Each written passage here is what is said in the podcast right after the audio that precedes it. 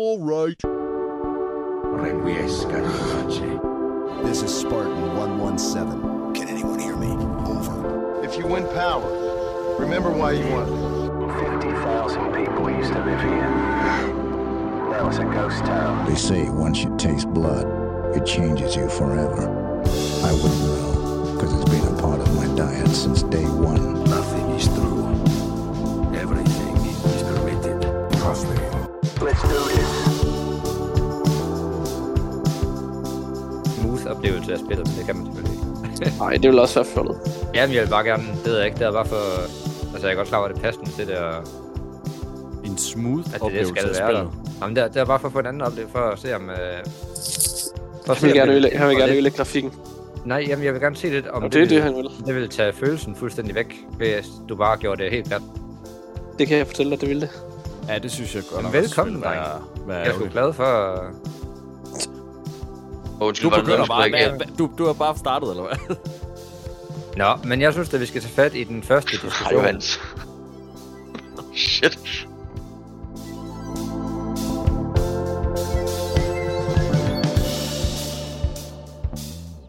Victor, jeg havde, jeg havde en lang diskussion, fordi mig og Emil, vi så Alexander spille det spil her. Og de, øh, de har en mening om, at den her første æderkop, du møder, den simpelthen øh, spinner, ligesom en kat Du spinner. går simpelthen lige på den. Altså, Og jeg var, jeg var meget uenig, at jeg så bare synes, at det var sådan en, øh, hvad kalder du det for, effekt, for at, at få dig med i stemningen af, fuck, En ambiance. det her. Så hvad, hvad synes du? Synes du, at det er en, en knorrende, en knorrende æderkop, vi har gang i her? Altså, det tænker jeg overhovedet En ikke første gang. edderkop. Altså, jeg vil sige, der er ikke... jeg synes det bare, det er sådan, Den eneste, der har sagt, at den knurrer, det er dig. okay, så spinner, siger I, at den gør. Jeg har været inde i spillet og optaget det. Fordi Fantastisk. at øh, jeg vil finde ud af det. Fordi jeg, jeg, det var svært for mig at bedømme, fordi da jeg så Alex spille det på det tidspunkt, der, øh, der sad jeg og så det på mine øh, højtalere fra tv'et. Og der kunne jeg ligesom ikke fornemme, hvor meget højere og lavere det blev, når man kom tættere på. Men så spillede jeg lige spillet selv igennem. Og der kan man tydeligt høre, at når man så kommer tættere på, så starter lyden først helt over i højre side. Uh. Og den bliver Okay. højere og højere, når du kommer tættere på. Og når du er helt henne, så kan du tydeligt høre sådan en... Det lyder som en kat, der ligger lige op i dit øre og spinner. Jamen, Og, Det den, er ikke... og den forsvinder så, når man går væk igen. Og så er der bare den her... Øh, hvad kan man sige? Den her ambiance, der ellers er det her sådan lidt white... Øh, white shimmer, der altid er i baggrunden. Men altså, jeg har optaget det, og så sætter jeg det ind, og så kan man bedømme det øh, øh, selv som lytter.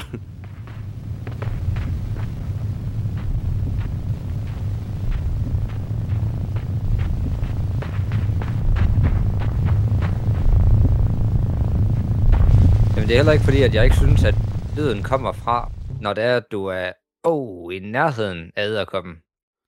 Men jeg har det bare stadigvæk som, at det er sådan en, at det bare er en, en, en ja, ambiance, som ikke kalder det. At det bare er noget, der skal få dig til at indleve dig lidt mere ind i spillet, når du er i nærheden af denne her fare. Denne her første... øh, Altså, det er, jo ikke, det er jo ikke musikken, der ændrer sig. Det er jo tydeligt, det er en lyd i spillet. Altså, det er ikke en lyd, der er lagt ovenpå, men det er en lyd, der rent faktisk foregår der, hvor at vores øh, karakter går. Jeg tror, det er, fordi jeg synes, at det lyder underligt, at den bare skulle lave sådan en ikke pausende nu- infinity spin. Jeg, jeg, jeg, synes, jeg synes også, det er meget tydeligt, at det er, det, det er den lyd, som det væsen laver. Og der, altså, der er jo der er jo få æderkopper, som laver lyde. Øh, Ad, det skal vi Alex. ikke komme ind på. Jeg kan lige sende dig den link være, Alex? Åh, ja, fuck af. Se, se, det var derfor, jeg prøvede at runde den af, og så kunne man selv beslutte, fordi jeg vil, jeg vil helst ikke snakke om lyde, æderkopper laver. Men det er meget sjovt, det er sådan, der, der er sådan lidt en brummen over i sådan en skrig. Det er sådan lidt, det er lidt mærkeligt. Jeg smider lige en link. Lad være! Altså, ved I hvad? Jeg, jeg vil give jer 100% credit, Alex, hvis det er, at du kan finde nogenlunde den her lyd, den her æderkop her, den laver. Alex, hvis du sender noget på Discord lige nu, hvor der er et billede af en æderkop eller noget i den stil, så går jeg ud. Så skal jeg ikke være med Ja, ja, jeg- længere til at optage. Jeg, jeg synes heller ikke, vi behøver... jeg synes altså ikke, vi behøver at være der på. Jamen, altså, jeg, jeg vil jeg, ikke jeg, har heller det. ikke, jeg, har- jeg har jo heller ikke selv lyst til at ødelægge chatten for mig. Altså, det, jeg kommer også selv til at lide under det.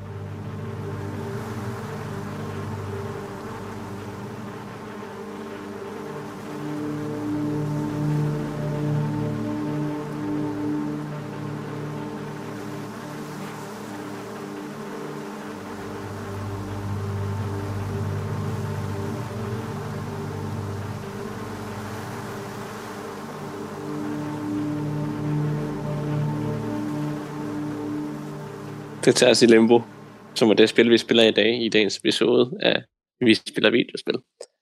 Vi er fire gutter. Vi har Johannes, ham har vi hørt. Vi har Emil, og så har vi mig og Alexander, og mit navn det er Victor. Vi har spillet Limbo til dagens episode, og øh, det er et spil, jeg ikke kender så meget baggrundshistorie fra, men jeg har lyst til at sige, at det faktisk er fra et dansk studie. Det er en side-scrolling platformer, som er meget sådan karakteriseret ved, øh, altså, ved et meget sådan, hvad skal man sige, æstetisk design, med en meget klar retningslinje for, hvordan det sådan ser ud. Det er en sådan rimelig noir i øh, karakteristikken. Alting er i sort-hvidt, og det er sådan en sidescroller med et plan, så det er sådan et rigtigt, ægte 2D-spil. Du siger, det er sort-hvid, og det tænker jeg egentlig også. Altså, det er jo ligesom det, der er, men, men det føles mere som, som sådan kontur, eller det er lys-mørke, ikke? Så man ser omrids Jo, af det er forskellige ting. Og det synes jeg, de har arbejdet med på en vild kreativ måde. Ikke? Altså, de mechanics, der ligesom er i spillet, det er lys og mørke, og så er det physics, eller gravitet, eller hvad fanden kan man? Ikke graviditet, men jeg, jeg, jeg sad og lige og brainede Tænk- på det før, og var sådan, okay, hvordan forklarer jeg, hvordan oversætter man physics? Fysik. Jamen, ja, Ja. ja. men det, det forstår man bare på en anden måde på dansk. Men ja, det er... Så øh, fysiske love, altså... Ja, man bruger Ja. de, de fysiske love, ja. ja. Jeg tænkte bare, at man kunne finde et ord, men det kan man ikke. Men det er også godt nok, nu er det i hvert fald dækket. Øhm, Tyngdekraft. tyngdekraften, ja, lige præcis. Og det er sgu fandme et charmerende lille spil. Ja, det må man sige. Ja, det er Playdead Studios, som er danske, ja. Altså, der, er, der kom en stribe af spil efterfølgende igennem, uh, igennem tierne, som brugte det her koncept med, med, at man bare har en 2D side-scroller og så et gyser-tema, fordi man kan gøre vildt meget med lys og musik, og det er jo egentlig det eneste, der skal til for at skabe noget uhygge. Men det er bare stadig dem, der sidder på at have lavet de bedste bud på, hvordan man gør det. Og der er Limbo altså bare et fantastisk eksempel på, hvordan, hvordan man gør noget uhyggeligt og interessant, og bare ikke, øh, altså, det, jeg synes ikke, det når at blive kedeligt, fordi det er jo, det er jo ret kort spil, men jeg er også jeg er glad for, at det ikke er længere også. Ja, Jamen, det er virkelig et rigtig godt eksempel på noget, som kender sin besøgstid. Altså, ved, altså ved hvad det er, det, det kommer med, og ved præcis, hvor, lang, hvor langt det skal være, for at man ikke sidder og... Så det ikke bliver øh, altså, øh, for ensformigt og ja, repetitivt. Og, øh, så, så det er kort, men, men kort, men virkelig godt. Like my dick. ja og Det lyder som noget af en succes fra et lille spilstudie. Tror du, de kunne tænke sig at udvikle flere spil, eller har de udviklet flere spil, Emil? Altså, fordi vi har jo spillet et andet spil. Faktisk to andre spil, der lidt går ind under samme genre til en vis grad, kan man roligt sige, i og med, at vi har både har spillet Little Nightmares 1 og Little Nightmares 2, som jeg også vil kategorisere som gyser sidescrollers, men i 2,5D i stedet for ren 2D. Ja. Fordi der ligesom i de spil er, er lidt dybde, ikke ud, altså Limbo synes jeg også har en dybde, men det er mere sådan i design på, øh, altså udseendet, fordi alting igen med lys og mørke, det, det lyseste, det er det, der er længst væk, og det kan man sådan se i horisonten, og så er der det mørkeste, som faktisk er foran der, hvor man går. Og det kan man sådan se ved et slør, så at sige. I Little Nightmares, der kan man jo så rent faktisk bevæge sig i dybden, og jeg vil sige, det er samme genre, men man kan godt se, at det er udkommet væsentligt senere end Limbo. Men man kan også godt se, at det er den, den samme kategori som Limbo, eller det vil jeg i hvert fald lov at påstå, at det var. Ja, altså Playdead har helt sikkert nytænkt måden, man kunne gøre det her på. Og så lavede de jo så, øhm, så lavede de Inside nogle år efter, hvor de allerede introducerede lidt det her 2,5D. Altså man kan ikke, øh, i Inside kan man ikke bevæge sig ind i dybden, men det gør ens karakter automatisk, så man får meget mere en fornemmelse af, øhm, uden at afsløre for meget, men der kommer også noget med nogle fjender, man kan se i baggrunden, som kommer tættere på en i dybden, men du kan kun bevæge dig, øh, hvad kan man sige, fra side til side. vi snakkede med Emil ligesom gjort tydeligt, så er Limbo ligesom, i hvert fald for hvad jeg ved, øh, på min begrænsede viden inden for genren, den første af de her sådan, jeg vil ikke sige, at Limbo er reelt sådan uhyggeligt, men det er uden tvivl meget sådan horror-inspireret øh, og creepy på alle måder. Sådan virkelig et, øh, det kravler sådan under huden, mens man spiller det. Øh, specielt hvis man ikke er så stor fan af æderkopper. der er den første del af spillet, at der rigtig meget handler om det. Men også bare, hvis man er vant til at spille spil, hvor man, hvor man frit kan bevæge sig rundt, så er du begrænset til, at du kun kan bevæge dig til siden, og du kan kun hoppe, og du har sådan set ikke andre ting. Altså mod alle fjender, der skal du tænke anderledes, end du skal i alle andre spil. Du har ikke et svært, du kan hive frem og, og slå. Du skal, du skal bruge omgivelserne. Og, og så ja. er der også nogle, nogle steder, hvor man bliver, man bliver overtaget af en parasit på et tidspunkt, og man bliver spundet ind i et spind af en æderkop, så du kun kan uh, sådan kravle eller hoppe afsted. Og du er hele tiden begrænset til kun lige at kunne, kunne klare dig igennem. Eller det er bare sådan ubehageligt. Og så er selvfølgelig krydret ja. med, med nogle æderkopper og, og, og noget, noget vild musik også. Altså, Ja, netop musik, eller den musik, der ikke er, synes jeg også gør det, fordi der er som regel bare stillhed, og så er der de der klamme lyde fra, fra, fra baggrundene, fra de væster der, som du måske ikke rigtig kender til, eller fra den der store æderkop.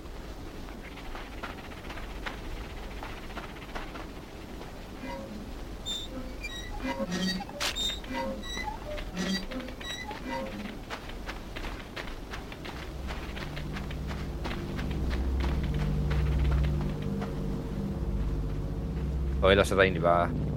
Så kommer der lige en gang imellem lidt dramatisk øh, bas, eller hvad vi kalder det for. Det, Ja, altså, det er det, også det bare- kommer meget for, for at lave det creepy, synes jeg. Altså, det er også bare et, et, et fucking fight-knep at bruge æderkopper på den måde der. Altså, det, det, det er det bare. Som, som en bulrende arachnofob, så, øh, så, så, så er det ikke fedt. når man er arachnofobi, som vi to har, så hvis man ligger i mørket i sin seng, og man kun lige kan se omrids på ting, og man kan se noget, der kravler, ikke? Altså, det er jo lige præcis det, de bruger. Det er det der med, at man, Ja. man fornemmer noget bevægelse. Du kan se de der lange ben, der stikker frem, og det kan man også godt i mørke. Og det er jo det, det, er jo det værste, det der med, at man ved, der er ned kop, men du kan ikke, altså, du kan ikke fornemme, hvor den er. Nej, nemlig. Og det er også fordi, jo mindre sådan, hvad skal man sige, detaljeret mange ting er inden for videospil eller lignende, øh, jo mere øh, spiller hjernen en lidt pus, og man fylder selv lidt de huller ud, som man ikke kan forstå. Og hvis man så på en eller anden måde allerede er i en anden frygtsom omgivelse, der gør, at man, man er lidt mere man er lidt mere ved ubehag, jamen så er det meget normalt, tror jeg, at, at man så, de huller, man så lapper ind, allerede er, altså gør det værre på en eller anden måde, fordi man forestiller sig noget værre, end det behøver at være. Og det mener jeg på den måde, når man så ser æderkoppen her i Limbo, så er det vidderligt bare en kugle med lidt sådan hakket omrids, og så lange ben. Et hakket omrids, det er bare, der er sådan lidt Schwarzenegger over ham. Ej, det, det, det, var bare det, jeg forestillede mig, da du sagde hakket. sådan en hakket æderkop. Nå. Ja, det er okay. getting the feeling of coming in the gym. I'm getting the feeling of coming at home. I'm getting the feeling of coming backstage when I pump up, when I pose out in front of 5,000 people. I get the same feeling. So I'm coming day and night. Men du ved, det er fordi, den ser pjusket ud forstået. Men det var for at, at, at, at gøre det endnu mindre, fordi det, at vi siger, at det ser pjusket ud, det er, at vi automatisk med vores hjerne omfortolker det til at være hård. Men på den måde, så er det, ikke, det er jo ikke designet til at være hård. Det er designet til bare at være sådan takker, for at bruge et ord, der ikke minder om Arnold Schwarzenegger. Rundt om kroppen på den her æderkop. Vi kan ikke engang se dens øjne. Altså for hvad vi ved, har den måske ikke engang nogle øjne. Og det, det gør det mere morbidt, fordi at vi selv ligesom forestiller os, hvordan den ser ud. Og hvis man så allerede er bange, jamen, så gør man den klammere, end den egentlig er. Fordi jeg har overhovedet ikke forbi. Så jeg synes ikke, at var sådan decideret klam. Jeg synes, det, der gjorde det klamt, det var sådan selve stemningen og opbygningen. Og så også det, at jeg ligesom selv gjorde den værre, end den var. Og så skal det måske også lige sige, at altså, bare lige med hensyn til det der med de der takker der, så den- er heller ikke lavet til at skulle se virkelighedstro ud, plus den er 4 meter høj. Øhm, Ja, så det, overhovedet ikke. Så det er jo et monster, ikke? Ja, med meget lange ben. For mange led. Eller tre led. Man kommer på et tidspunkt til, at man har trukket benene af æderkoppen. Og så skal man øh, hoppe over den, og så skal man trille den ned i, øh, ned i et hul, hvor der er sådan nogle spikes eller nogle pigge, som gennembor den. Og lige i det, den bliver gennembrudt, der stopper den der spindelyd.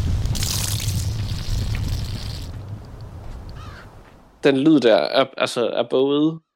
Altså om det er æderkoppen eller ej, så dens primære funktion, det er at få dig til at have følt ubehag over den her æderkop, fordi det er ikke en normal lyd, som man forbinder til det, det her. Man forbinder den til universet, og dermed, at, at det blev ubehageligt.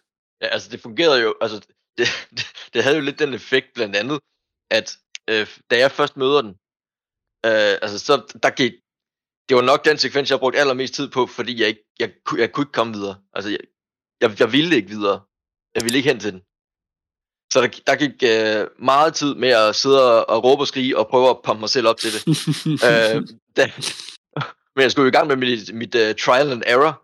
Øh, så, så allerførst, jeg anede ikke, hvad jeg skulle. Øh, det, det eneste, man ser, det er ligesom bare de her øh, tre lange, klamme ben, som ligesom som stikker lidt ud. Øh, af, af, af, ja, fra et eller andet træ eller sådan noget. Øh, og min første tanke, det var, altså, jeg anede ikke, hvad jeg, hvad jeg skulle gøre her. Så min første tanke var, okay, nu prøver jeg bare at se, om jeg skal gå under den. Men jeg kunne simpelthen ikke se på den, så jeg, så jeg siger, okay, fint nok, jeg lukker øjnene, og så trykker, og så, så trykker jeg bare øh, gå, og så ser vi, hvad der sker. Fordi så tænker jeg, så, så er det jo ikke ubehageligt for mig. Men når man så kommer tæt på, så kommer den der knuren der bare, og, jeg, og, og, og lyden af benene, der bare hakker ned, og altså, det, det var så, lang, så meget værre en oplevelse for mig, at, at, og, og jeg blev så chokeret over det, da jeg bare kan høre mig selv blive altså impaled af det der klamme ben der. Jeg, jeg, jeg, jeg, jeg flår mit headset af og kyler det igennem rummet. Altså, og jeg, har, jeg tror aldrig, jeg har fået så stort et chok. Og, og vi sad alle sammen og kiggede på. Det, det, var, det var, ja, hold kæft, du fik et chok. Jeg var overrasket over, jeg troede først, du sådan lidt overdrev, men du, du væltede virkelig væk fra computeren, og var sådan, Alex, er du okay? Uh, da, da, da, da. Og jeg skal sikkert deroppe af. Og hvis jeg går op, hopper op, så skal jeg lige finde noget at stå på. Ah! Okay. Fuck, den er ulækker. Ej, jeg, jeg tager lige en pause her under revsaksen. Jeg tror, en, fornøj- en fornøjelse er at spille det her spil, en anden er at se Alexander spille det. Det er fandme endnu bedre. Eller en hver anden, en hver anden der, der, er, der er lidt jumpy. Og specielt sådan med en, med en frygt. Et spil ligesom skærper ens frygt. Eller ikke skærper, men sådan rammer ens frygt. Som for eksempel Alexander og Edderkopper. Ja, det er ja. fantastisk. Men ja, på lyd, så er jeg ikke i tvivl om, at, at effekten den skal komme samtidig med den æderkop, men når du nærmest når til fra skoven og så ind i det mekaniske, der kommer igen sådan en rungen udtryk lyd, øh, som for eksempel i, her i spillet, hvor det er, at øh, jeg er nu. Når du kommer derhen, så er der også den, og den bliver også stærkere, hver gang du når til det der mekaniske. Som at, det er ikke helt samme, men det er sådan lidt, Ja, men det er bare ikke den samme at, lyd. at der er flere... Nej, nej, men der kommer de der effektting flere gange, hver gang du, du står over for en udfordring, som at nu skal det være lidt ubehageligt og creepy. Mm. Men også Ja, det er klart. Øh, kæmpe kado til, til lyddesignet. Altså, og bare generelt musikken. Det er jo sådan Ja, meget, øh, meget sådan artsy. Det er meget artsy. Det Så minder- det, her, det, jeg ved ikke, Det, det minder om noget, der kunne, du, der kunne være til sådan en kunstudstilling på, øh, på Ares, eller sådan et eller andet. Sådan det Ja, her, jeg har også lidt lyst til at sige, der var sådan i starten af 10'erne og sådan noget, der udkom der nogle spil, der øh, var med til sådan at stemple, altså få, få, få, få hvad skal man sige, popkulturens. Jeg, ved, jeg mangler lidt et ord her, men det var i hvert fald nogle spil, der var med til at banebryde videospil som en Som- som form kunstform. For, for art. Ja, Ja. som kunstform, ja. Jeg ved ikke, om Limbo er et af der en, men det kunne det helt klart være, både, for, altså både på udtryk og det hele. Ja. Det er jeg faktisk lidt nysgerrig på, for det har jeg ikke lige researchet, så det gør jeg lige. Vi kan lige sige hans navn hurtigt. Martin Stig Andersen. Det er ham, der har lavet, øh, der har lavet musikken og sådan stået for meget af, af lydsiden. Og det er, er bare det er en kæmpe del af spillet. Det vel ikke du uden. Fordi der er jo ikke så meget visuelt, men det arbejder, der er lige præcis nok af det hele. Der er også sådan psykologiske dybder og sådan noget, men det ved jeg ikke, om der er nogen, der sådan har tænkt sig at sige noget om. Men øh, jeg, jeg overvejede at se et par videoer omkring teorien i, hvad der foregår i det univers her, fordi det, det kan man vist godt bruge meget tid på.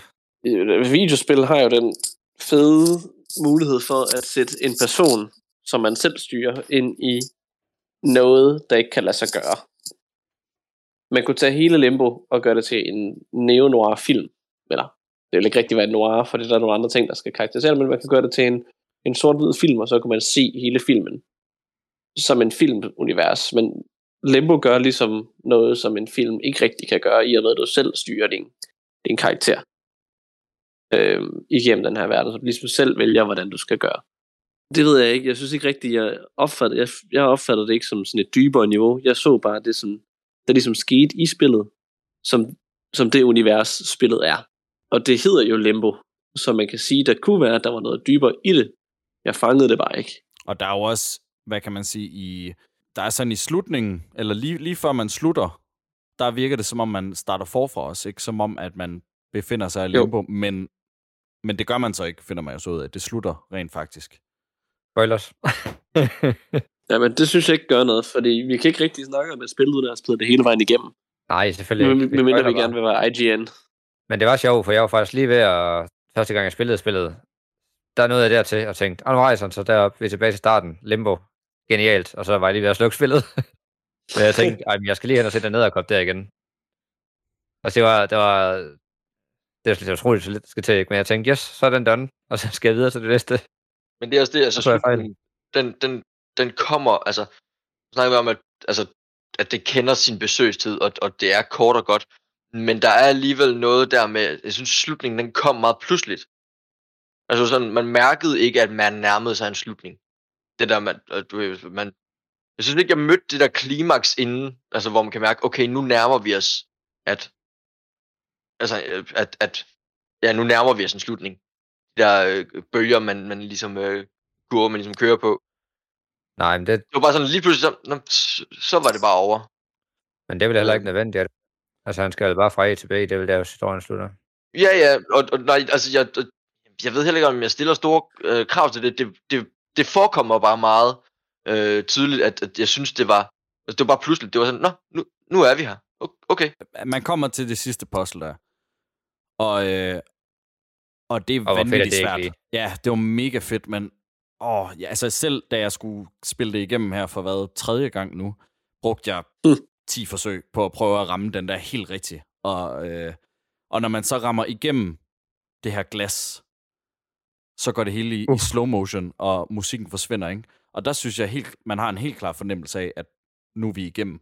Ja, fordi der er ikke, der er ikke nogen ord, der er ikke nogen altså fortælling øh, overbundet i spillet. så jeg husker heller ikke, at der er nogen, der har sagt noget, altså som i et ord eller kommunikation på den måde. Og det synes jeg egentlig også er meget fedt, fordi så igen, så ligger det mere ind i, hvad spilleren selv fortolker. Men Og det altså, hjælper jo jeg også heller ikke, øh, på analysen, vi så er i gang med her. jeg ved ikke, om det men er det skal heller ikke hedde sig, at jeg synes, at det er en dårlig slutning overhovedet. Det, var, det er slet ikke det. Det var bare, at jeg synes, den, den var pludselig. Men jeg synes, jeg, jeg, det var en smuk slutning. Altså, at der med, at, øh, hvor man bliver blæst ud, altså øh, vertikalt, horisontalt, ja. undskyld. Ja, ja. øh, øh, igennem, det der, øh, igennem det der glas der. Meget stemningsfuldt øjeblik. Altså, det var... Ja. Og vi kan lige fortælle det der puzzle der, hvis øh, det er sådan, at, at øh, nu har jeg igen svært ved at finde ordene, men grav, gravi, gravitationen, tyngdekraften bliver vendt. wow, det ord, det forsvinder hele tiden. Tyngdekraften bliver vendt. Øh, man, man har selv kunne styre det i, igennem en del af spillet, og der, der skal man så time det med øh, at komme igennem nogle puzzles. Og til sidst, der er der så en maskine, der overtager, og så kan man høre sådan en, en kliklyd, der indikerer, hvornår at tyngdekraften vender. Og der skal du så time det med, at du lige præcis skal hoppe, så du ikke ryger ind i en, en stor blender, øh, men at den lige når at vende, så du falder ned og skal trykke på en knap. Og det gør så, at, at, øh, at øh, ja, på grund af, af den fart, du er på, så når tyngdekraften vender, så falder du så igennem noget glas.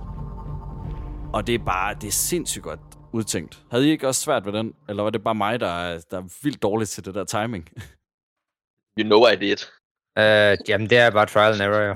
Det tænker jeg. Ja, og det, og det var faktisk en af de ting, som jeg synes ikke var så nice ved det her spil. Det var, at det, det har føltes som om, også nu hvor vi sidder og ser Johannes spille det, det er som om, at han skal gøre alle puzzles to gange. Så nu har Johannes selvfølgelig lige haft det spillet igennem, eller måske bare set øh, Alexander spille det, eller begge dele. Men jeg kan huske, at der var så mange af de her ting, jeg var nødt til at gøre igen og igen og igen og igen. Og det har jeg egentlig ikke noget imod som koncept. Jeg synes bare, at Linkbus tempo ikke klæder det. Og det er helt sikkert bare fordi, at jeg er farvet af mange nye spil, der laver det der jamen Deathloop, Mm. så at sige. Altså no pun intended, med at man, man skal gøre noget flere gange, fordi man, lige, man skal gøre det ordentligt. Hvis man tager et spil som Celeste for eksempel, som også er en side-scrolling platformer, øh, så hver gang du fucker op, så det tager et, et kvart sekund, og så er du tilbage fra starten igen, og du skal ikke engang, altså du er i samme, nærmest ved samme hop, eller om ikke andet ved samme serie og hop. Og det er sådan lidt en lang sammenligning, fordi de to spil ikke er ens, men tempoet synes jeg bare i Limbo går for langsomt til, at jeg skal klare alle puzzles to gange. Ja, okay. Nej, men der, der synes jeg så til gengæld, at puzzlesne i Limbo er... Altså, de er forholdsvis nemme, men det er sådan nogle bitte små ting, du skal gøre nogle gange for at komme igennem. Og det er meget taknemmeligt. Altså, du starter lige, hvor hvert puzzle øh, starter, og hvis du laver alle puzzles perfekt, så kan du komme igennem det på en time. Og, Ja, og, det, og det tager jo meget længere, altså, øh, fordi man skal gøre tingene så mange gange, men jeg synes, det er tilpas simpelt. Altså, der er ikke noget... Øh, man, er, man har hele tiden en fornemmelse af, hvad det er, man skal gøre. Og hver gang man så fejler, så får man sådan et lille... Altså, man kommer en lille smule nærmere. Og jeg følte i hvert fald ikke, at det spildte min tid overhovedet. Og jeg kan selvfølgelig også godt lide det langsomme tempo der. Det har jeg slet ikke noget mod. Ja, det kan der være noget om, men det ved jeg ikke. Jeg følte bare nogle gange, at, at min tid blev, blev spildt, fordi, det var ikke fordi, jeg skulle gå langt, men det var fordi, jeg var sådan, åh, så skal jeg gøre det igen. Agtigt på, Ja, så på nogle af de andre, fordi hvis det er en serie af forskellige sådan, udfordringer, og man, man dør i den tredje, jamen, så skal man klare de to første først. Og den sekvens, vi lige så for eksempel, det var Johannes, der skulle få noget vand til at rejse sig, og så fumblede han lidt, og så døde han. I, ja, altså, når han var 95% igennem hele den her puzzle, så vil jeg så sige, at han så skal gøre det hele igen, fordi at det, at det var der checkpointet var. Og det er jo også fordi, jeg har fumlet, fordi jeg ikke var god nok, men jeg blev bare træt af det til sidst. Altså det, det, det du tænker på, det er, at- det, det, der giver forløsning i det spil her, det er, når du regner et puzzle ud med, det var sådan, at jeg skulle klare det. Og hvis Ja. du så laver en småting, som jamen, at du placerer kasten en halv centimeter for, for langt væk fra der, hvor du skal placere den, hvis det giver mening, så bliver du nødt til at klare det igen på grund af sådan en, sådan en lille mekanik-ting, på trods af, at du har regnet den ud. Og så er det træls Ja. at gøre det igen. For det, der er rart ved at lave puzzlesne, det er, når du regner dem ud med, hvad du skal. Ja, det er en hvis, god hvis, det, hvis, hvis, på. hvis det giver mening. Så hvis det er, du har regnet den ud, men du skal klare det igen, bare for at klare det igen, så er det sådan lidt... Jo, men når. Ja. du så har regnet den ud, så tager hvert puzzle måske... Altså, de fleste tager måske 20-30 sekunder altså, at gøre. Og så, så er der sådan en, du er i gang med lige nu. Den, det er en længere en. men jeg, det, jeg kan godt forstå det. Altså det der med, at så har man stillet kassen en, en millimeter øh, skævt, og så skal man gøre det igen.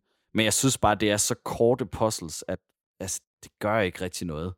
Nej, Man men gør det, det jo ikke forkert men det er også flere bare- gange, når man har regnet den ud. Det, der spiller du maks et par minutter per puzzle. Jo, men et par minutter føles som en uendelig lang tid i det her spil, fordi hele spillet er så langsomt drevet, og det er jo sådan en stilistisk ting, som jeg måske har et problem med, fordi hvis vi skal lave en sammenligning igen med et spil, vi har spillet, så vil det være rent tempomæssigt, vil, kan vi altså sammenligne med Ghost Runner. Fordi Ghost Runner mm. har den samme sådan, trial and error ting, men i, i Ghost Runner gjorde det mig ikke noget, fordi at 30 sekunder i Ghost Runner føles som et sekund. Ja, det, Ja, ja, det er der, der, er vi rigtigt. så, der, der, der kan vi så være fuldstændig modsætninger, fordi Ghost Runner, der gjorde det mig Ja, lige præcis. rigtig, rigtig meget. Ja, jeg hopper på Victor Sovn der. ja, men, men det er også det er jo bare en karakteristisk forskel. Jeg vil gerne lige lade min pointe færdig, forstået den måde, at så 30 sekunder i Ghost Runner er- føles som et sekund, mens 30 sekunder i Limbo på grund af tempoet, så kan føles som to minutter. Og det er derfor, at det fik mig til at føle som sådan et drag. Det betyder ikke, at jeg nød det, men det betyder, at jeg hele tiden blev trukket ud af det, og det så irriterede mig. Mm. Fordi at, at hvis jeg gjorde det hele på første forsøg, så ville det føles meget bedre, end det egentlig gjorde. Jeg synes, jeg, det var fordi, jeg hele tiden blev hævet ud af det, og blev træt af, at jeg skulle gøre det, de der puzzles, som jeg havde regnet ud, som jeg følte var nemme, men fordi at der var en eller anden fumble, eller at jeg, der var et eller andet, der lige drillede mig, eller jeg var en millimeter for upræcis, at så, så skulle gøre det igen fra starten af. Men ja, det er sjovt. Altså, det, Og så det, er skulle stå og vente. det er fuldstændig beskrivelsen af mig, der spiller uh, Ghost Runner. Altså, Det er det nemlig. en til en. Men, lige præcis. Men tempoet er bare en tydelig forskel. Jo, men jeg synes netop ikke, at 30 sekunder føles som et sekund i Ghost Runner. Jeg synes, når jeg havde spillet en time, så føltes det som om, at jeg havde spillet en hel weekend. Altså, jeg var drænet af energi. Mens i Limbo, det ville jeg kunne spille igennem to-tre gange i træk, uden, altså, fordi, fordi, ja, det er nok meget på grund af tempoet, men det gør bare, at jeg ikke bliver drænet på samme måde. Altså, øh, Klart. jeg får ikke lyst til at kaste med min controller en eneste gang igennem det spil her. Og, Nej, og, og det er der- også fordi, det her spil, det er så til gengæld ikke er frustrerende på samme måde som Ghost Runner. Jo, men det lyder Og da frustrerende, altså måden, du beskriver det på alligevel med de der puzzles. Men jeg synes, det er en fin sammenligning med de to spil der, fordi det, jeg, jeg, tror, jeg tror, vi hader og elsker dem på lidt de samme præmisser. Jo, men det er jo de der små ting, der irriterer en for et, på et spil, man egentlig synes er rigtig godt, for jeg synes faktisk, Limbo var godt. Altså, og det er det stadigvæk, og det holder op. Altså, det holder utrolig godt fast, fordi at grafikken er så simpel, og det gode gamle æstetiske design er så er vel udført i den der sådan sort-hvid alt hvad der er langt væk er sløret, alt hvad der er tæt på, er det, du kan bevæge dig på. Vi skal have en kreativ design jingle. Alex, den er du lige på. Det, det, det fikser jeg lige. Jeg, jeg, jeg forestiller mig, at Alec, han går hen og laver Pornhub-introen på hans trommer og siger, værsgo, drenge. Hvad for Hvordan lyder den, kender jeg ikke. Nej, men det var egentlig bare for, at- det var egentlig, men den her gang, der synes jeg, egentlig, det er simpelt, fordi der er, ikke, der er faktisk ikke så meget at snakke om, synes jeg, omkring det, fordi det æstetiske, det handler meget mere, eller hvad skal man sige, den sanselige oplevelse er meget mere på sådan, lyder totalt sådan hippieagtigt, men, men Mm. mm. på følelsen af at spille spillet, fordi hvis man kiggede på det her spil, uden at spille det selv, medmindre man allerede har spillet det selv, og skal se en andens oplevelse af den, men hvis det er sådan helt uden lyd, og du kan ikke se noget som helst andet end spillet, så vil det jo en eller anden, på en eller anden måde, så tror jeg, det vil være røvsygt, faktisk. Mm. Men i og med, når man så har lyden med, og man så har sin egen oplevelse med, eller en andens oplevelse, man kan værdsætte, fordi man selv har prøvet at opleve det, som for eksempel, da I så uh, Alexander spille det igennem, jamen, så er det der, det falder i sit S. Og det er også igen... Man kan ikke rigtig... Ja, med lydsiden der, ikke? Altså, Ja. sounddesignet er bare så vellavet, og musikken passer bare så godt til. Så det, Ja. man, altså, man, man kan ikke sådan, man kan bare ikke fjerne nogen af tingene. Det, er- og også igen, øh, min pointe der før med, at altså, der er kun lige nok af det hele. Og hvis du fjerner bare en lille smule... Johannes han snakkede i starten om, om, øh, om man kunne fjerne det her øh, grain. Øh, det, det, det ligner sådan, hvad kan man sige, sådan... Øh, øh, hvordan beskriver White man det? noise, static, sådan Ja. et gammelt tv, Ja, der, ikke er, der ikke er tunet ind. Ja, Fuldstændig. og, den effekt er der ligesom øh, på billedet, som også, også lidt giver den her fornemmelse af, at det er sort-hvid. Men igen, jeg føler mere, at det handler om, om lys og mørke og sådan kontraster, end det i virkeligheden handler om farver, fordi farver er ikke nødvendige. Øhm, Nej, og der kan man jo også bruge det gode gamle eksempel med, at sort og hvid, det er jo faktisk bare alle farver og mangel på farver. Hvis man skal være sådan rigtig irriterende. Og derfor så giver det selvfølgelig mening, at det ikke er farver, men at det er lys og mørke. Bare lige for jeg at synes, at- støtte dig. ja. Og jeg når vi skal snakke om at det- støtte der- dig, så vil jeg være enig med jer i, at den der edderkop lyder som en kat, der spiller. Det er jo også det, at ja, det, det, du tager en dyrlyd, og så sælger du det på et andet dyr, og så har du et eller andet øh, nogenlunde genkendeligt. Tredje dyr. mon- Ja, et tredje dyr, et eller andet fabelmonster. Nej, for helvede, hvad ansvar. Ja, nu griner jeg, så hvis du vil have lidt, øh, lidt lyd til podcasten så fra spillet af, så kan du jo sige, her der ser vi Johannes øh, blive savet over af sådan en... Hvad kalder vi det for? Sådan en, der saver rundsav. over Rundsav. savværk. Ja, det bruger spillet her rigtig meget også, ikke? Det her med de her rundsave, der kommer og hele tiden skal skære ind over. Men det er også fordi, det fungerer rigtig godt i 2D. Fordi du sådan ser Ja. konturen af det. Det er tydeligt, hvad det er. Og Jeg synes også, det er tydeligt i det her spil rigtig meget, hvad det er, der gør noget, og hvad der ikke gør noget. Det vil jeg egentlig også give det altså sådan credit for. På et halvt sekund kan du se, er det her noget, der har tænkt sig at slå mig ihjel? Eller er det ikke noget, der har tænkt sig at slå ihjel, til mig at slå ihjel? Medmindre spillet bevidst prøver at fuck med dig. Ja. Det er sjovt, har jeg øh, ikke tænkt over. En random øh, revsaks, eller... Ja, det er rigtigt. Dem Eller hvad det nu ikke, være. øh, dem har vi slet ikke nævnt. Dem, det tager lige noget øh, tid, når man spiller det allerførste gang, lige at finde det der med de der revsakse. Fordi de fleste, første gang man kommer løbende, løber lige i revsaksen, og så får man altså bare kottet hovedet af. Og det er, og det er voldsomt, fordi man spiller jo en, en lille dreng, og det er bare vildt ubehageligt at se ham blive lemlæstet af en gigantisk revsaks. Og så kommer der Ja, lidt forskellige puzzles, hvor man skal bruge de her revsakse. Øhm, og så ender det jo så med, at man så øh, sk- skal bruge de her øh, revsaks som et redskab til at slå den her æderkop ihjel. Ja, og de er meget mere sådan til udtryk i starten af spillet, så vidt jeg husker, end, end Ja. i slutningen af spillet. Ja, de Ja. forsvinder vist mere eller mindre, ja. Men der, kommer, der kommer så andre ting, som, som kan, kan slå en ihjel på tilfældige jo. punkter. Jeg, jeg ved også, hvis det er, man har lyttet til vores Little Nightmares afsnit, at vi sammenligner de der revsakser der, eller den starten af Little Nightmares 2 med starten af Limbo. Mener jeg, fordi der, jo, der er også nogle øh, revsakse, som vi kalder dem, i uh, Little Nightmares Ja, 2. det er i Starten introen ude i af, skoven. De, de minder rigtig, rigtig meget om hinanden der. Det har vi også sammenlignet i afsnittene. De, øh, men de, de passer næsten... Altså grunden til, at jeg næsten synes, de passer lidt bedre i Limbo, det er fordi, at, at det bare er sort-hvid billeder, vi, vi leger med. De, de falder bare bedre ind i baggrunden. Ikke fordi det gør de også lidt i Limbo, på grund af, at der bruger de bare buske og sådan i stedet for, men jeg håber, I kan følge mig. Men jeg, jeg er sikker, rimelig sikker på, at i Little Nightmares 2, der er det en hyldest til Limbo. helt sikkert. Helt sikkert, og det er jo også altså, en måde ligesom at fortælle, at det her, det var the shit.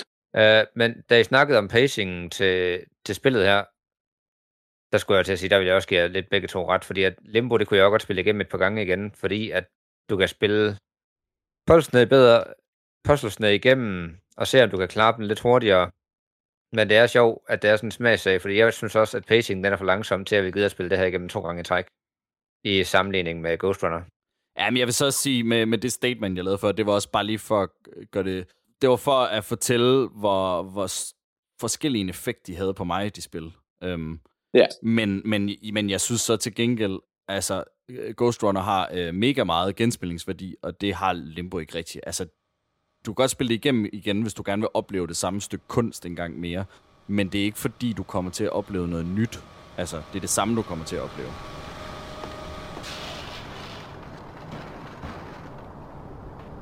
Det, det, det ligner ikke en, der, der, der lige har set mig gennemføre det i hvert fald. Har du, Nej, det- har du glemt det puzzle, eller hvad?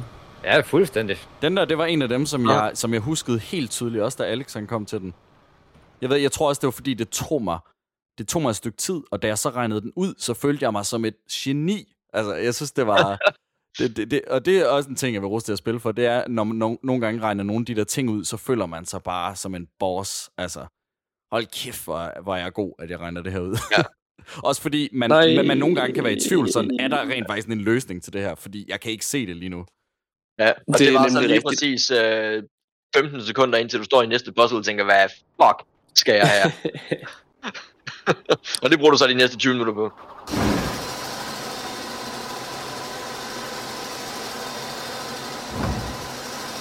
Skal vi sige det, eller, eller vil du gerne prøve selv? Jeg synes, det koncentrerer om podcasten. Nej, jeg synes, det er meget sjovt at koncentrere dig på. For dig, der taber. Jamen altså, det, det var jo bare noget at sætte på for at have lidt at kigge på, mens vi snakker. Altså, det er jo ikke uh, hjernen, den er der slået lidt fra, så det er ikke fordi, jeg sådan går i, i nærmere tænkeboks med at klare et lille puzzle her, for ellers så kan jeg ikke koncentrere mig om, hvad I siger. Lige nu, der sidder vi og kigger på Johannes. Han har en, en puzzle, hvor der er to kraner over ham, der holder hver deres kasse. Og han kan så løsne de her kraner på hver deres tidspunkt. Men det øjeblik, han løsner en af kasserne, så kommer der en rundstav kørende imod ham og slår ham ihjel. Og det er sket på gangen, at den har slået ham ihjel. Jeg tror hver gang, at du trykker på den, at du lige har regnet det ud. Sådan har jeg det også. Jeg- Men, men så får jeg har du ikke op. regnet noget ud. Nej. Jeg har et, øh, mit spørgsmål til dig, Johannes, det er, hvis du har to ting, så har jeg bestemt højde, og de så skal blive højere begge to. Hvordan. Nej, hvordan der gav du om den. ja, det gør jeg. Og det er jo 100% det næste, men det var da fordi, det her det var fuldstændig hjertet at se på. Jeg gjorde det faktisk også omvendt her. Jeg kom til at tage den der øh, først, og så skal man til at skubbe stakken hele vejen over. Men jeg klarede det i første forsøg, da, da jeg gennemførte det sidst. Det Det, var også det helt, tror jeg også, jeg gjorde det omvendt, men, men men jeg tror ikke, man Jeg kan tror nå den der. Nej. Nej. Klassiker. Jo, men Jeg synes, jeg, jeg- jeg, jeg, vil, jeg vil også gerne høre om, hvis I kan huske det, hvilket uh, puzzles, der var jeres favoritpuzzles. det kan jeg ikke huske. Nej, det, det, det kan Jeg tror ikke, jeg vurderede ikke, jeg vurderede ikke en som min favorit. Altså, jeg vurderede bare, at hele oplevelsen var rigtig, rigtig fed. Og sindssygt fin. Jeg Ja. synes, det der med magneterne, og så når du kommer ind på fabrikken der med, med tandhjulene, det synes jeg, det er Ja, mega fedt. De tandhjul der, som der drejer rundt.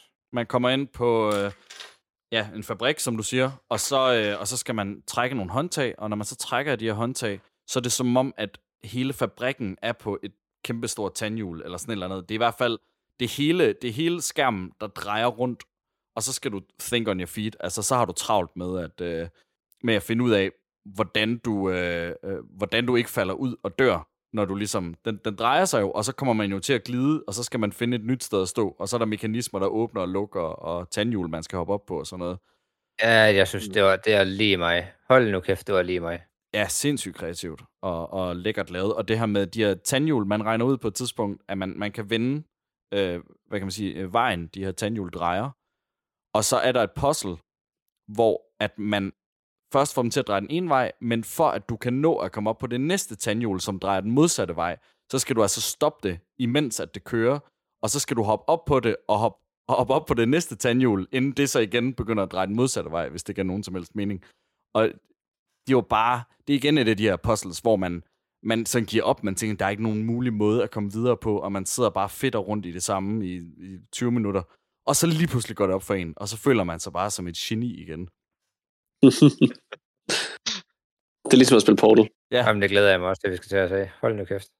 Men Johannes, du glæder dig til alle de 347 spil, du gerne vil have, vi skal se. Ja, det er fantastisk. Det er Et spil om dagen for Johannes. What a Så længe han ikke be køber flere spil. Ja, det gør jeg stadig dagligt. Ah, okay. Månedligt.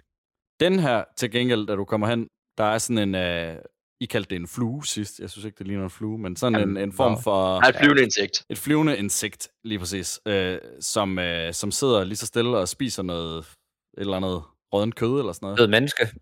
ja, et dødt menneske er det nok. Og så, øh, og så i det, man løber hen mod det, så flyver det så væk. Og der skal man så finde ud af, hvordan man når.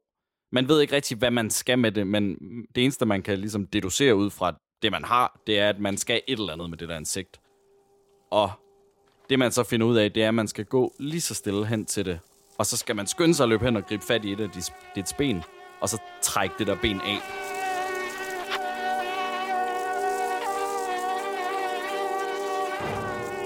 Ja, og det er ligesom måden, man kommer videre i mappen. Og den, det puzzle kunne jeg, kunne jeg godt huske. Så jeg følte mig sådan ret overlegen, og sådan, ja, jeg ved godt, hvordan man klarer det her. Og sådan lister mig hen til det. Men det var selvfølgelig for hurtigt, så det er noget at flyve der første gang. Men det, var, Mhm. men det var også en lille sjov ting. Der sad jeg fast rigtig længe første gang, jeg spillede det. Det gav ingen mening for mig, hvad man skulle der.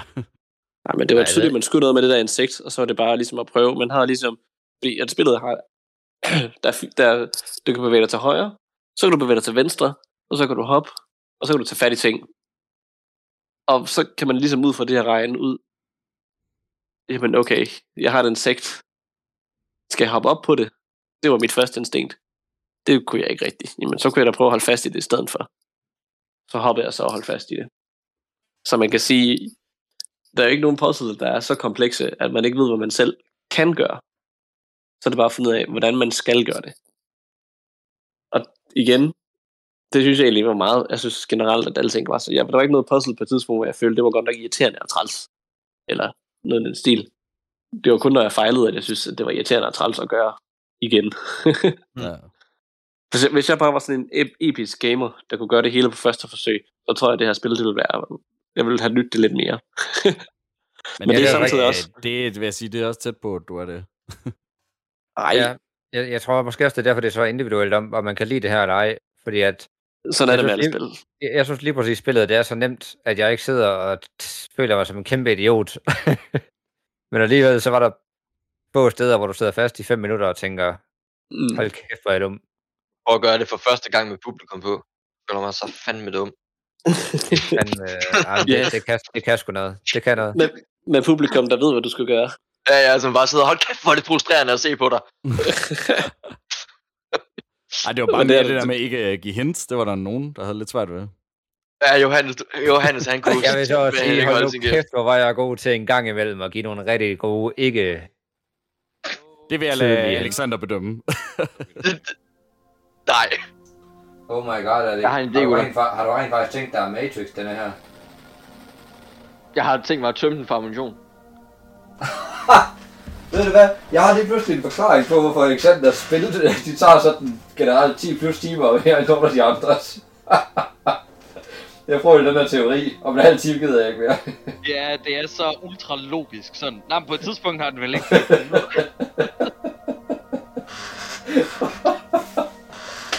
Åh, oh, Alex, jeg synes, du skal designe et spil, som er sådan... Med sådan hyperrealisme. ja, lige præcis sådan der. Fordi alle de andre, de finder... De, de sidder og prøver at finde sådan lidt computerspil svar på at løse koden. Og i virkeligheden så er det bare det logiske. Tøm den for ammunition, din idiot. det, kunne, det kunne være det vildeste. Spændende at sidde og vide, hvad der sker hele tiden. Jeg ved det, jeg sidder, det er sådan helt vildt. Åh, oh, jeg ved det, jeg ved det nu. Ja, mamma, han ved det. Mamma, Jeg tænker også, nu, nu er det tydeligt. Mamma, du skal ikke sige noget. Bliver det lige tydeligt der? Ja, det gør det. Det bliver rigtig tydeligt. Og igen bliver det rigtig tydeligt. Ja, ja, jeg tror, han er med nu. Jeg, nej, jeg ser det ikke, jeg ser det ikke. Nå, okay. Look beyond what you're seeing. Use the force. Use, use the jump, Luke. You gotta see the full picture! Og så, så er jeg ikke flere hans. Men Alex, uh, don't look back in anger. Heard you say. Hold kæft, hvor er du smooth, Emil. Jeg tror lige, øh, helt egen det, jeg kigger lidt tilbage. Jeg tænker, det er ved at være tid til, at vi er klar til at komme med vores individuelle vurderinger, og det gør vi jo ligesom inden for tre kategorier. Der er sådan det visuelle, hed det engang, men jeg kan bedre lige at kalde det sådan det sanselige indtryk, og det synes jeg er specielt vigtigt for det her spil. Så er der det visuelle, eller det har jeg lige sagt. Jeg har ikke, jeg har ikke, okay. Der er den sanselige oplevelse, Ja, som tak. er grafik, æstetik og lyd. Så har vi mekanik, som er controls, hvordan kører spillet, øh, øh, med, og kampsystem og sådan nogle ting. Og så har vi historie, som ligesom er narrativ og, og fortælling. Og har du lyst til at starte så, Victor? Øh, det, det kan vi godt. I det sanselige udtryk, så vil jeg, der vil jeg faktisk være øh, til at give det her spil top- topkarakter. Simpelthen fordi, jeg synes, at hele den stemning, spillet prøver på at opbygge, det synes jeg, den gør helt perfekt. Altså, der er ikke noget i det her spil, hvor jeg tænker, at det ikke gav mening. Jeg synes generelt bare, at det visuelle og det øh, lydæstetiske, det var perfekt. Og det holder op. Altså, det er et spil, der kan spilles igen for evigt, ligesom sådan de originale Mario-spil. Agtigt. Jeg tror simpelthen ikke, det her spil det kan blive for gammelt. Der er ikke noget løbsdato. Og det øh, er udelukkende baseret på, hvordan det ser ud, og hvordan den der følelse, som jeg prøvede at beskrive før, er et spilspil giver. Fordi selvom at jeg synes, at nogle gange de der puzzles kunne være irriterende at have checkpoints spil, så hævde det mig ikke rigtig ud af spillets følelse. Jeg var bare træt af, at jeg skulle gøre det igen. Så visuelt, så vil jeg give det topkarakter. Og det samme i det musikalske, og det generelt det sanselige indtryk. Det var perfekt. Og det mekaniske, der vil jeg ikke sige, der vil sige, at selvom at, igen, som jeg lige nævnte, at jeg nogle gange blev hævet ud af det, fordi at jeg synes, det var for irriterende at gøre alle puzzles igen, så synes jeg ikke, at det er puzzlesernes skyld. Jeg synes, alle, alle puzzles var sjove at udføre, og som øh, Emil siger det, så var det øh, mega fedt at få den der sådan, yes, jeg gjorde det, og jeg regnede den ud oplevelse igen og igen. Det synes jeg også var rigtig godt. Men jeg er lidt sådan, jeg ved ikke lige helt, hvad det skal give det i, i karakter der. Og Det, Øhm. det er svært med det spil her. Jeg ved, altså, vores Det er nemlig rigtig ikke svært. helt så, så nemme at forholde sig til et, et spil som det her. Nej, det er nemlig det. Men jeg har lyst til at sige, at det, det skal i hvert fald have en god karakter, så fordi jeg skal give det et tal, men ikke er helt tilfreds, så tror jeg, jeg giver det 8, som man også skal huske er stadigvæk er rigtig højt. Ja, og i fortælling, det ved jeg ikke, fortællingen gjorde mig ikke rigtig noget. Det føles bare som om, jeg skal fra punkt A til punkt B. Og så er det først sådan i slutningen, man føler, at der, der, der sker noget. Og der var, ikke, rigtig- der, var ikke, der var ikke rigtig nogen lore, der var ikke rigtig nogen sådan, eller lore, der var ikke nogen, der var, jeg, jeg opfangede i hvert fald aldrig, at det var sådan en overordnet historie. Jeg følte mange var, det var sådan en mikrofin historie, som overhovedet ikke greb mig, eller som jeg overhovedet ikke forstod, var der før. Sådan. Til allersidst det fedeste var, at man sådan bryder igennem det glas der i slow motion, men det ved jeg ikke rigtigt, jeg følte ikke rigtigt, det var et historiemæssigt fortalt til mig. Det var mere sådan noget, om så skal man selv regne ud, at man kommer ud af den her limbo. Om det overhovedet er det, man skal regne ud. Det var ikke, jeg synes bare, det var sådan lidt diffust, og ikke rigtig, det var ikke rigtig noget, der gjorde noget for mig overhovedet. Og det virkede som et spil, der gerne vil have, at det skulle have gjort noget. Og det ved jeg ikke, det synes jeg bare ikke rigtig holdt sådan sand vanvittigt meget op.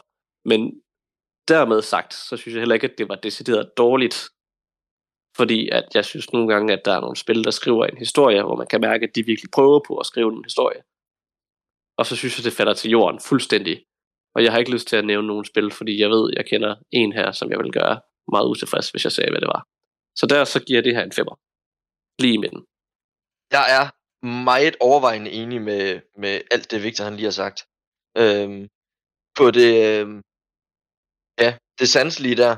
Der er jo ikke meget visuelt. Altså, der, er jo, jo visse elementer, men det, men det bærende element her er for mig i hvert fald også lyddesignet. Og, og det komplementerer bare øh, det visuelle så godt, så altså for mig så er det også øh, meget højt. Øh, jeg, jeg tror, jeg ligger på en 9 på den. Det er bare, ja, det, var, det er bare formidabelt. Øh, det tekniske, det, det, er jo ikke, det er jo ikke meget, der er. Men det, der er, er bare, det, det er simpelt, intuitivt og, bare, og lækkert. Lækkert og flydende. Og det, det synes jeg, ja, det skal, det får også en høj en. Øh, men jeg, jeg sidder også og synes, den er lidt svær, men jeg tror også, jeg ender på en 8 på den. Øhm, og så er det historiske. Det, ja, jeg er sikker på, at man godt kan, kan sætte sig til at, til at tolke en hel masse, og, øh, og, og det er jo lidt det, der er med den her også, at det, det er som om, det er lidt øh, på en eller anden måde et tomt hylster, hvor du kan tolke lige det, du vil ind i det. Men for mig, så var det også, så var det heller ikke historien, der var det vigtige her. det, det, det, der, det, der var vigtigt, det var, det puzzles. Det var, det var at komme igennem det her og, og prøve at regne ud, hvad der, hvad der foregik øh, fra det ene puzzle til det andet. Øh, en overordnet historie betød heller ikke noget for mig. Så det er sådan, det tror jeg også bare, jeg ligger på en femmer. The Weede. Alright. Nå, så kan jeg da tage den. Åh, oh, men det var det bare lige en tanke, jeg havde, undskyld, i forhold til det Victor, han der sagde med, med afslutningen, hvor man bryder igennem glasset der. At, lige da du snakkede om det, så øh, kom der bare en eller anden parallel i mit hoved til øh, øh, The Last Jedi. Mm. Hvad hedder det? Nu øh, mangler jeg lige ordene. Jeg ved simpelthen ikke, hvad du snakker om. Nej, det ved jeg godt nok heller ikke. Vi er altså meget spændende. En meget, meget specifik øh, scene, som er visuelt overdådig, men som ødelægger rigtig meget lore. Øh, I The Last Jedi. ja, Suicide, øh, Hyper øh, Jump. Nå, Nå, ja, okay. Ja, Shit, det var der, vi var. Ja, ja. Og det, det, det var ikke så flydende, som, som jeg gerne ville have det. Jeg havde regnet med, at der var et eller andet, øh, altså sådan noget med deres Jedi-spiritualitet og sådan noget, at det havde noget med det at gøre. Over, men- men, overhovedet ikke, nej. Det var, Nej, det var det- rent det- det, visuelt. det han siger, det er, at øh, for, for hvor dårligt Last Jedi er, så har de en fucking sej scene, og det er, der, der kommer sådan et, øh, øh, hvor der er en held, der bruger deres hyperspace til simpelthen at øh, light jump igennem et andet rumskib, og det ser fucking sejt ud. Altså, det ser Ja, det så ser sejt ud. ud. Ja, visuelt spektakulært. Og det var, Lige bare lidt, det var bare lidt den, jeg lige fik i, øh, fik i hovedet. Det er sygt der. nok. Jeg har respekt for, at du finder den eneste gode ting ud af The Last Jedi, og så øh, kobler det til et spil, der generelt bare er rigtig, rigtig godt. Fedt. Ej, Nå, Emil, take it away. Det, øh, det leder jo meget godt hen til, til øh, de ting, jeg vil sige om den sanselige oplevelse. Øh, Jeg, jeg tror, jeg har sagt alt, hvad jeg egentlig gerne vil sige, men jeg kan bare lige opsummere nogle af tingene. Altså, det er bare, det er bare øh, en, en, en oplevelse, det er et, et stykke kunst, hvor, hvor du kun lige får nok brækker. Altså, du får ikke noget at vide om, om øh, hvad du skal, eller hvordan du skal gøre det, men, men det, er, det føles så intuitivt og lækkert, både med, øh, både med mekanikken og, og det sanselige og historiefortællingen. Altså, de giver, de giver hver deres lille stykke til, hvad du skal, og hvordan du skal komme derhen. Og hvis vi lige tager den sanselige først, så er det jo bare øh, ekstremt, øh, ekstremt simpelt i grafik, men musikken er derimod øh, ikke kompliceret, men der er meget af det. Så det opvejer ligesom på en eller anden måde der. Og, og så lyder det bare, det lyder bare vildt godt, øh, musikken og sounddesignet og det hele. Og, øh, og det, altså, der er ikke noget, der kan gøres bedre. Det er, det er så godt, som, som det skal være, som det har brug for at være. Og som Victor også siger, det, det er et af de her spil, hvor der kommer ikke en remastered udgave, fordi det vil simpelthen ikke give mening. Altså, det er ikke, det er ikke vigtigt, og, og du kan ikke se på spillet, om det er om det er lavet i dag, eller det er lavet for, altså nu er det så 10 år, lidt over 10 år siden, 12 år siden, eller om det er lavet for endnu længere tid siden. Altså, og, øh, og derfor er det bare en evergreen, og så er det for 10, 10 ud af 10. Og så er der øh, mekanikken. Du kan ikke rigtig gøre så meget. Du kan hoppe, og du kan tage fat i ting. Og det er sådan set det. Resten af, af de mechanics, der er i spillet, det er, det er sådan øh, tyngdekraft bestemt. Øhm, og jeg, jeg synes ikke, der mangler noget. Jeg, jeg, jeg synes, alt, alt, hvad man har, øh, alt, hvad man skal bruge igennem spillet, det får du af, af de puzzles, øh, du kommer igennem. Og det er bare vildt godt tænkt, det hele. Og så skal jeg jo selvfølgelig finde på et eller andet, jeg godt kunne tænke mig, de kunne have gjort bedre på den front, hvis ikke jeg skulle give det 10 ud af 10. Men det har jeg lidt svært ved. Altså, der er ikke rigtig noget, jeg savner. Øhm, så jeg tror altså bare, at jeg giver det 10 ud af 10 der også. Selvom det virker mærkeligt et spil, hvor at mekanikken er, altså betyder noget på, på en helt anden måde, end de fleste andre spil. Men, øh, men det gør jeg. Det vil jeg så bare lige forsvare og sige. Du siger det selv lige der, at øh, det betyder noget, som det ikke gør i andre spil. Det er der nok til at sige, at det her det er unikt. Ja, det er virkelig unikt. Øhm, og så er der historie. Det er jo nok der, det rammer lavest. Øhm, ikke fordi, altså ikke fordi jeg havde behov for vildt meget historie, men jeg tror, altså også som I andre har sagt, altså det er lidt, øhm, det er lidt en historie, som man, man kan tolke på sin egen måde, eller man kan putte det ind i sit eget liv, hvis man vil, eller altså det kunne være, det kunne være et eller andet traume, en eller anden øh, har gennemgået, eller, eller en, der ligger i koma, eller whatever, ikke? Øhm, og de ting, der bliver fortalt i historien, der har de fleste tolket det som om, at det er hans søster, han leder efter, men det er altså den her lille pige, som man ser, man ser hende en enkelt gang, hvor man er lige ved at nå hen til hende, og inden man så når hen til hende, hen i lyset, øh, hvor hun, hun sidder og leger, eller et eller andet, og lige inden man når derhen, så er der en parasit, der hopper ned i hovedet på en, og så bliver man tvunget til at gå den modsatte vej. Og når man så kommer til at kunne gå tilbage til der, hvor, hvor, man, øh, hvor man så hende, øh, så er hun væk. Og næste gang man så ser hende, det er efter man er faldet igennem det her glas. Og der er noget storytelling, og der er noget, man kan læse ind i det, og nogle, nogle dybder, jeg er sikker på, som, som jeg ikke er sikker på, at jeg nødvendigvis forstod særlig meget af første gang, men det er bare en, en, en vild en vild fed fornemmelse, man sidder med. Også at man har, at man har oplevet et eller andet vigtigt, eller, eller noget, noget, der er sket for nogen, øh, der er blevet fortalt, uden rigtig at vide, hvad det er. Og det synes jeg bare er, er godt, og der er lige præcis nok af det hele, til man er interesseret, men man ved heller ikke, hvad fanden der foregår. Øhm, og det synes jeg også, de kommer til at, det skruer de lidt op for i, i det næste spil, som vi forhåbentlig også skal spille. Øhm, så jeg tror også, at altså, han ligger nok lidt højere end over middel. Øhm, altså, jeg tror, jeg ligger på en, en 6 eller en 7. Jeg synes, det er svært at give sådan et spil her mere historie. Jeg, jeg tror, jeg giver det 6. Også fordi alt, alt, alt det, der er, er vigtigt ved det her spil, det er de to andre kategorier. Så, så ja, det der, jeg ender. Det var meget lang øh, rambling. Det var godt. Det er super. Så er det Hans. Ja, jeg kan godt se, det er svært at gå sidst, Emil. Det er jeg ked af, at du skal døje med hver gang. Fordi øh, I har jo rørt alle emner. Jeg synes også, den for 10 i worldbuilding eller sanselig oplevelse, som I kalder det for. Du vågner op i en verden, og så skal du ellers bare fremad. En masse puzzles. Og jeg synes, de er meget intuitive, når du endelig øh, og spillet er god til at vise dig, hvad du skal bruge. Og så skal du ellers bare connect the dots derfra. Og det er bare pisse fedt. Hvis man er til det. Hvis ikke man er særlig god til puzzle, så kunne jeg ikke anbefale det spil her, for ellers ville du bare sidde fast i første tredjedel af spillet og havde dig selv. Altså. Men øh, det får også 10 der for mig. Og igen, i mechanics, du skal ikke bruge mere.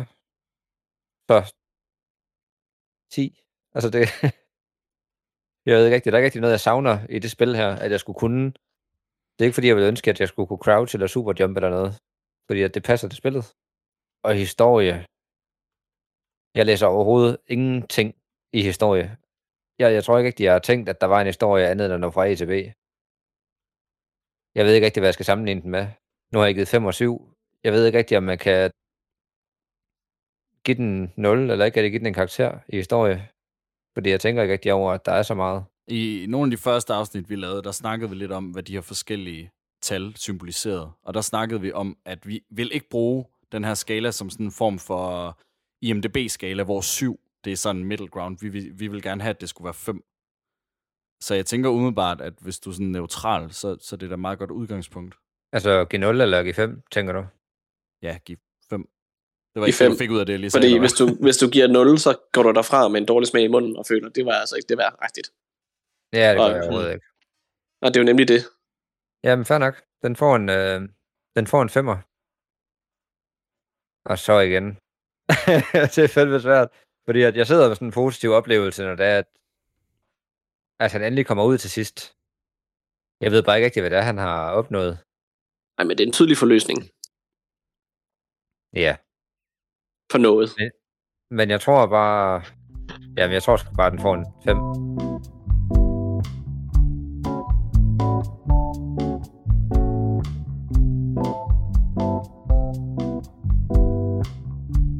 Jeg har øh, regnet vores øh, gennemsnitskarakter ud, og hver især, der har vi givet... Victor, han har givet 7,6, Alexander har givet 7,3, Johannes har givet 8,3, og jeg har givet 8,6. Hvad giver det til sammen? Det giver til sammen 7,95. Så hvis vi lige rundt regner, så er det 8. Hehe. Ja. Det er sgu meget godt. Det, det er sgu ikke for lavt til så godt at spille. Nej, Det, det er ikke for højt, var nok nærmere sagt, til så godt at spille. man skal også huske, ja, det er nemlig det, og man skal også huske, at spiloplevelser, det, det er svært at, altså, at sætte mig ind i. Jeg tror rigtig meget, hvis man sidder sådan ned og spiller det her spil på lige det rigtige tidspunkt, hvor man har brug for det i livet, så er det her spil en klar tid af 10'er. Men hvis man spiller det på det forkerte tidspunkt, så vil man nok bare ikke rigtig forstå det som fedt. Men, men jeg synes også, det giver jo meget fin mening, fordi hvis det her spil, øh, samtidig med det, den, det den formår at gøre, også havde fået mig til at græde, eller på anden vis være meget følelsesmæssigt investeret, så er det jo en tydeligvis øh, 10 ud af 10. Ja, lige præcis. Altså, så jeg synes 8, det synes jeg repræsenterer det rigtig godt. Ja. Og det er også tydeligt at se på vores kategorier her, at det falder bare i én kategori. Og det er fint. Ja, ja, lige præcis. det, det, Og det er nemlig det er fint. fandme meget at formå med, med utrolig lidt. Ikke? Der er ikke et eneste spil, der, der reelt fortjener en 10 ud af 10. Så spørger mig. Måske lige Modern Warfare 2, men, men udover det. Jamen nej. Åh, oh, shit. Skal vi lige tage den hurtigt, eller nej, det behøver vi ikke.